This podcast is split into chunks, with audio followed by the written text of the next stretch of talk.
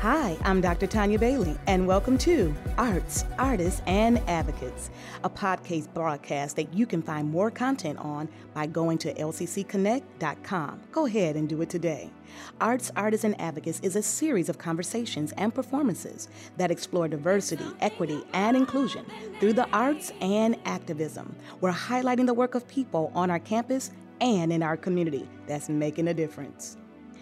June Jordan, one of the most widely published and highly acclaimed Jamaican American writers of her generation, also a poet, playwright, and essayist, known for her fierce commitment to human rights and political activism. Over a career that produced 27 volumes of poems, essays, and so much more, including work for children, Jordan engaged the fundamental struggles of her era through civil rights, women's rights, sexual freedom, and so much more. As we continue to celebrate Black History Awareness in February and, in fact, all year long here at Lansing Community College with Culture 365, we're recognizing the contributions that have been made by Black poets. Today, on Arts, Artists, and Advocates, we're proud to feature an Emmy Award winning spoken word artist, multi published author, former BNV slam coach, as well as educator who's going to share her love for poetry, spoken word, and social justice. Please help me welcome Miss Crystal Kirei Turner to Arts, Artists, and Advocates. Yay! Thank you for having me. We're so excited that you're here today. Yes. Oh, this is such an honor. Uh, and we want to get this out front. You're from Flint. yes. Born and raised from Flint. Born and raised from Flint. Today's show, Kirei, is fittingly titled Speak Up, Speak Out. And I can't wait to get into this with you. Tell us where you're from uh, uh, with Flint and other places that maybe you've lived and how that has influenced your work.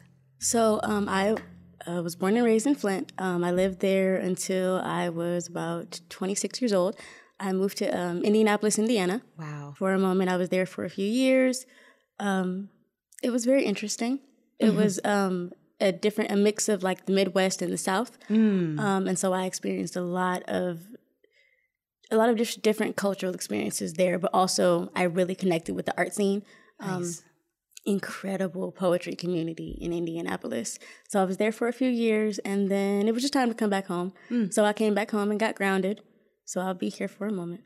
Listen, now, now she said 26, but I, the listeners can't see you, but she looks 12, just so you all know. just beautiful. we got to figure out what, what she's doing to say stay so young looking. Uh, tell us about your publishing company, right? Your business, and how does the arts uh, express activism through what you do? So my publishing company, Ivy Publishing, um, I've been running it for a few years. I originally started it when I was 18. Wow. Um, so it's 14 years in business this year. Congratulations. Um, thank you. um, and it has been extremely helpful for me um, to just grow as a business owner, but also it's connected me to other people who may not be able to advocate for themselves nice. verbally, mm-hmm. but they have a story they want to write. They have something mm. that they want to tell, but they've never, they don't feel that they can come and read it publicly or speak it publicly, but it's being written so other people can read it as well. Um, and I think there's a lot of so much of, of activism for me, like the basis of it is writing it down and making it plain and making it visible. Yes, I love that. I love I love that. Um, for those listeners who are tuning in today, could you please describe what spoken word is? So Spoken word um, is essentially performance based poetry. Mm-hmm. Um, so it is written word that is read aloud. Um, there's usually a performance element to it. Um, there's also a competitive element as well with slam, mm. uh, which um, started really because people were needing to be more interested in poetry. Yes. And everybody likes a good competition. so um, it gave people a chance to really showcase their work to a larger audience. Nice. That's very nice. Well, I started off in my monologue talking about uh, the work of June Jordan, right? And then, uh, so I thought it'd be great if I gave a quote from Jordan, and I wanted to get your reaction. So I'm going to read it. This is a difficult miracle of Black poetry in America that we persist, published or not, and loved or unloved, we persist. What does that quote say to you as a spoken word artist? It definitely resonates with me um, in my journey. I've been performing since I was about 16 years old. Um, and I had been writing at least since I was about 10. And I had never thought about publication or anything. I didn't necessarily think that it was plausible for me. It wasn't really a thought. Um, but my focus on writing was about my healing. It was about my self empowerment. It wasn't necessarily about that. So the persistence is always kind of been there. And then just being a representative of so many communities outside, like outside and inside of just being a black woman. Yes. Um, there are so many different, uh, different, different obstacles um, that we have to persist through, and it's like we're always having something to write about. There's always creation that can come from living life Yes. as a black person. I love that. So here on on the show, we like to have fun, and so we have a game that we we, we play here called If. I absolutely love it. And so it's now time for our game of if. I am going to read a couple of statements that start with the word if, and I want you to tell me the first thing that comes to mind as you respond to it. Are you ready to play? Yes. Here we go. Our first question reads If diversity was a dessert, what would it be for you and why? Hmm. If diversity was a dessert, I would say for me, it would be molten lava cake. Um, for one, that's my favorite. But for two, the thing that makes molten lava cake very distinct is what's in the center of it. Yes. It looks like everything else. It looks like just like a regular chocolate cake. And so you actually get to what's inside. And so for me, diversity is that outside layer, but what's inside that makes it so empowerful and impactful is inclusion and equity in and of itself. Diversity in and of itself to me is like a bag of rainbow Skittles. It's like, oh, it's all different, that's different, it's cool, but there has to be a, a bigger purpose in it. Like that's not like you can't just have diversity. You can't just have sprinkles. Oh, So I love it. I absolutely love it. Okay, here's your next question, and you're winning, by the way. Uh, if equity, if equity was a vehicle, like a car, a plane, or bus, what would it be for you? Hmm. Wow. Um it'd probably be a car. Okay. It would be a Cadillac. okay. um, it would definitely be a Cadillac, but it would be very modern internally. Um, and I think that's just because again, again uh, with equity, with me, I struggled with it for a minute because I re- I really didn't understand what it was. But in seeing the, the difference between equity and equality, equality to me is everybody having what they need, like so everybody having the same thing the same. Yes. but like it's it's what they need, but it's all the same. And then with equity, it's it's specifically tailored to Yes.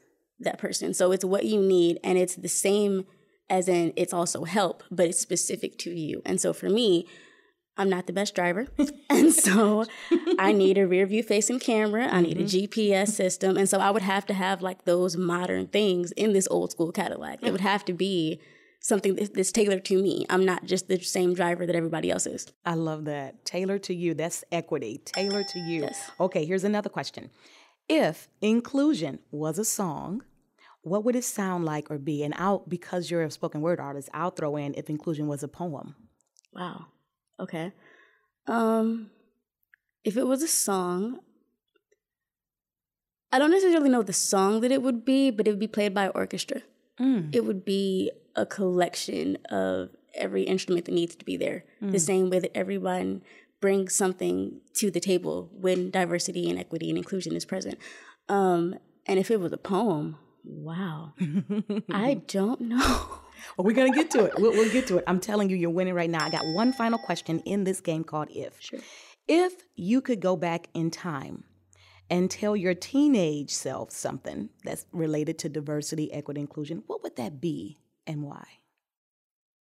I would tell my teenage self to be myself. Hmm. Um, I grew up well. Again, like born and raised in Flint, but I went to a school that was predominantly white. I wasn't the majority at all, and it mm-hmm. was a huge transition for me from fourth grade until my senior year of high school. Mm-hmm. And so I was I was really in that space of trying to figure out the best kind of black person to mm. be because I I learned at a very young age to kind of stifle what came across as anger, to not fit into the stereotypes of whatever I thought the stereotypes were.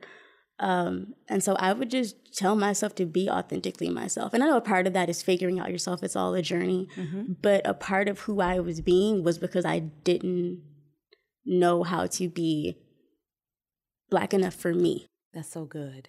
Black enough for me. I, I, I resonate with that and get that. And I have to give you the biggest, biggest hand clap because you have won the game of if. You've clearly identified what diversity, equity, inclusion is. I would not add to any of that. I want our audience to celebrate and applaud you for that.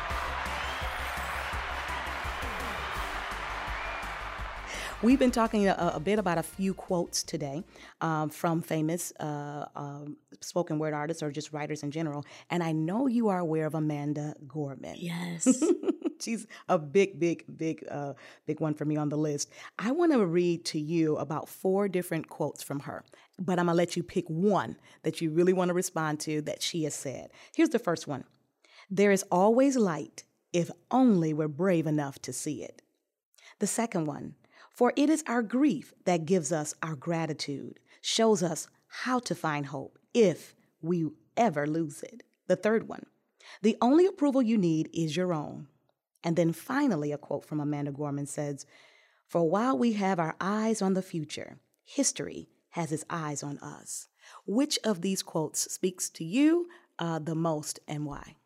I think the last quote definitely speaks to me the most. Um, it made me do a church hmm, when I heard it. Um, I think just because there's there's so much of history that is being able to repeat itself mm. right now in our current state. Um, and we are able to take full advantage of that in a way that our ancestors couldn't before us. But at the same time, we still have their legacy yes. that's holding us up as mm. well. Um, and so I think it's just that idea that like we have our ancestors, but we also are our ancestors. We're all still having the same DNA, still having the same connection. That yes. that power and that strength and that focus and that drive is still in us. That's it's something powerful. that's innately there to tap into. So that's powerful. We have our ancestors, but we are our ancestors. I, that's got to be on a shirt. You have to know this. I put a lot of stuff on shirts. now that's one of them. So we talked earlier about the title of of the show being called "Speak Up, Speak Out." How does this phrase? Um, how does this phrase intertwine with the work that you do as an activist? How does that align? It really, honestly, is the phrase that kind of began to drive my activism when mm. I first decided that's what I wanted to do and be.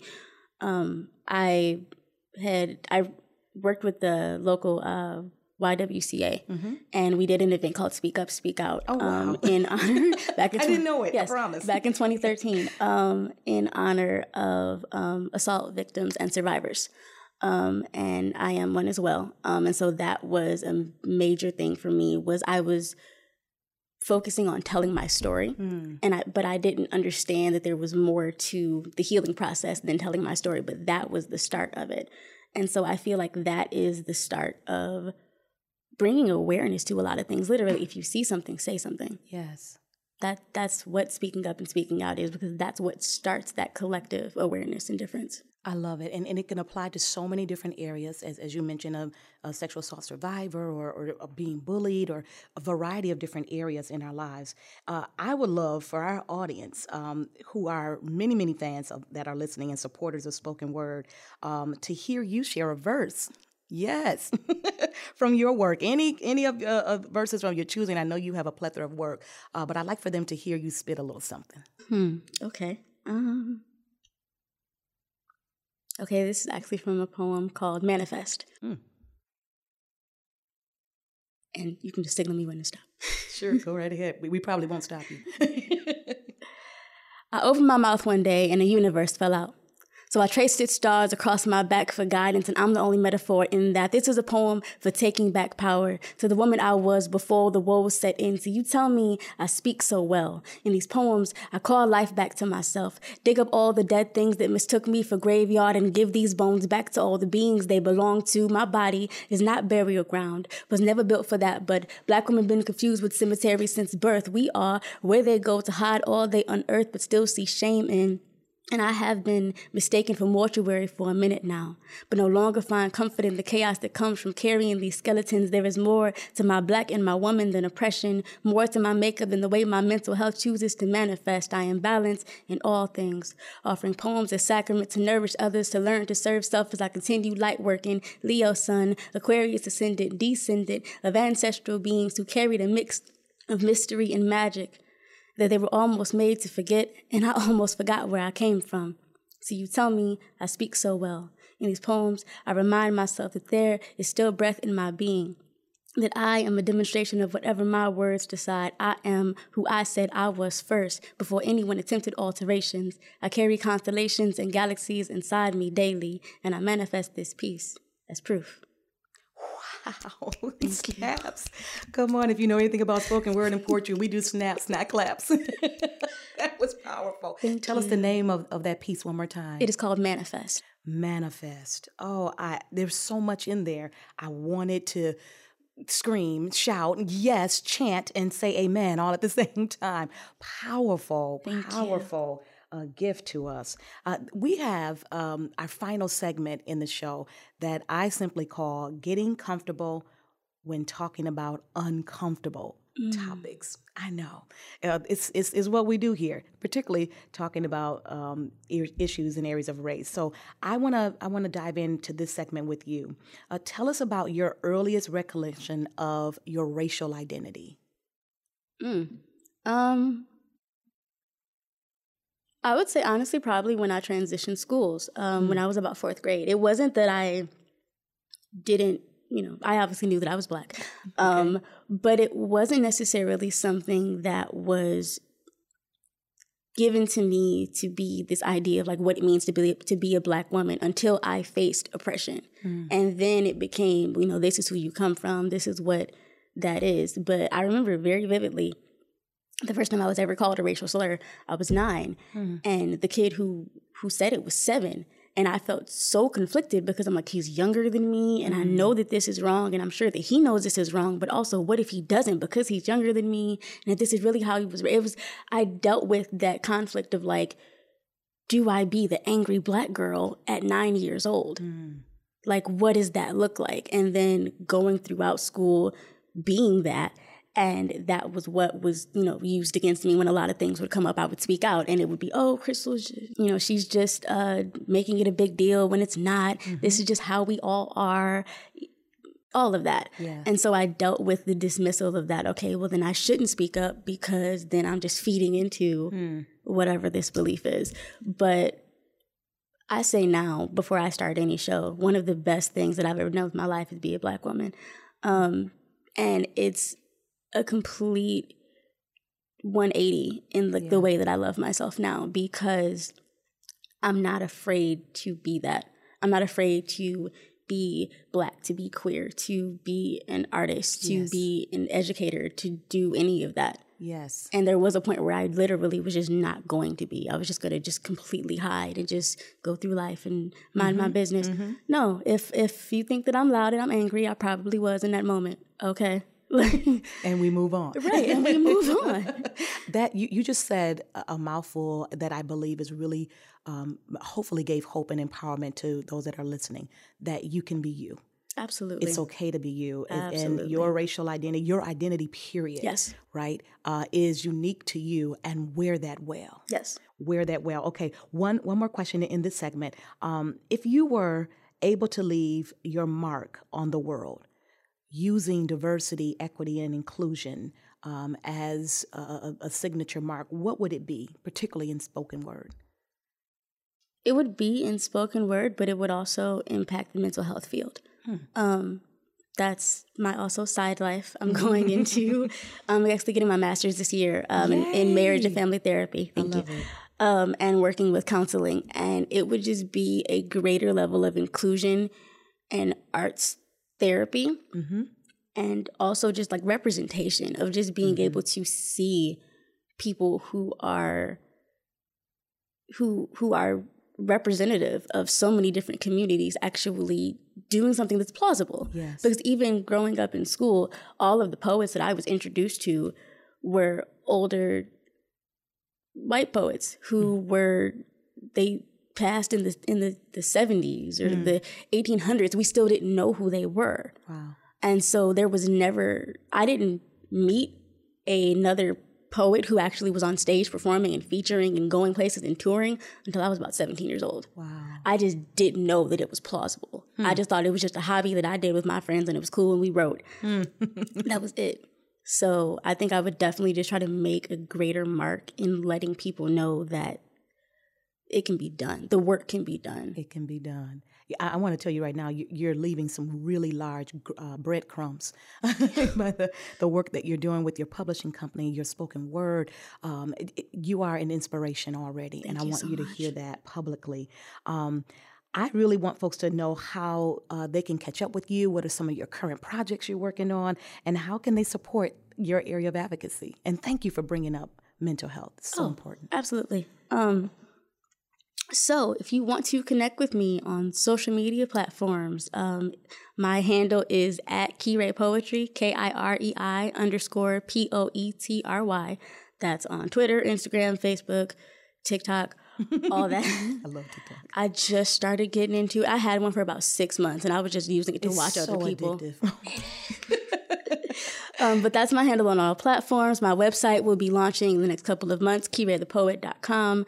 Um, and I am also releasing a book this year um, nice. um, called Lessons from an Empty House. Oh my goodness, that's powerful. Um, I felt is, that all the way in my bones. it is based in um, the home that I was born in, that I oddly enough don't have any memories of. I remember everything after that house, mm. but the home that I was born in, um, it it's on the the cover of it, but it really is just the idea of like I started diving into like my childhood trauma and doing shadow work and like, okay, where does this behavior come from?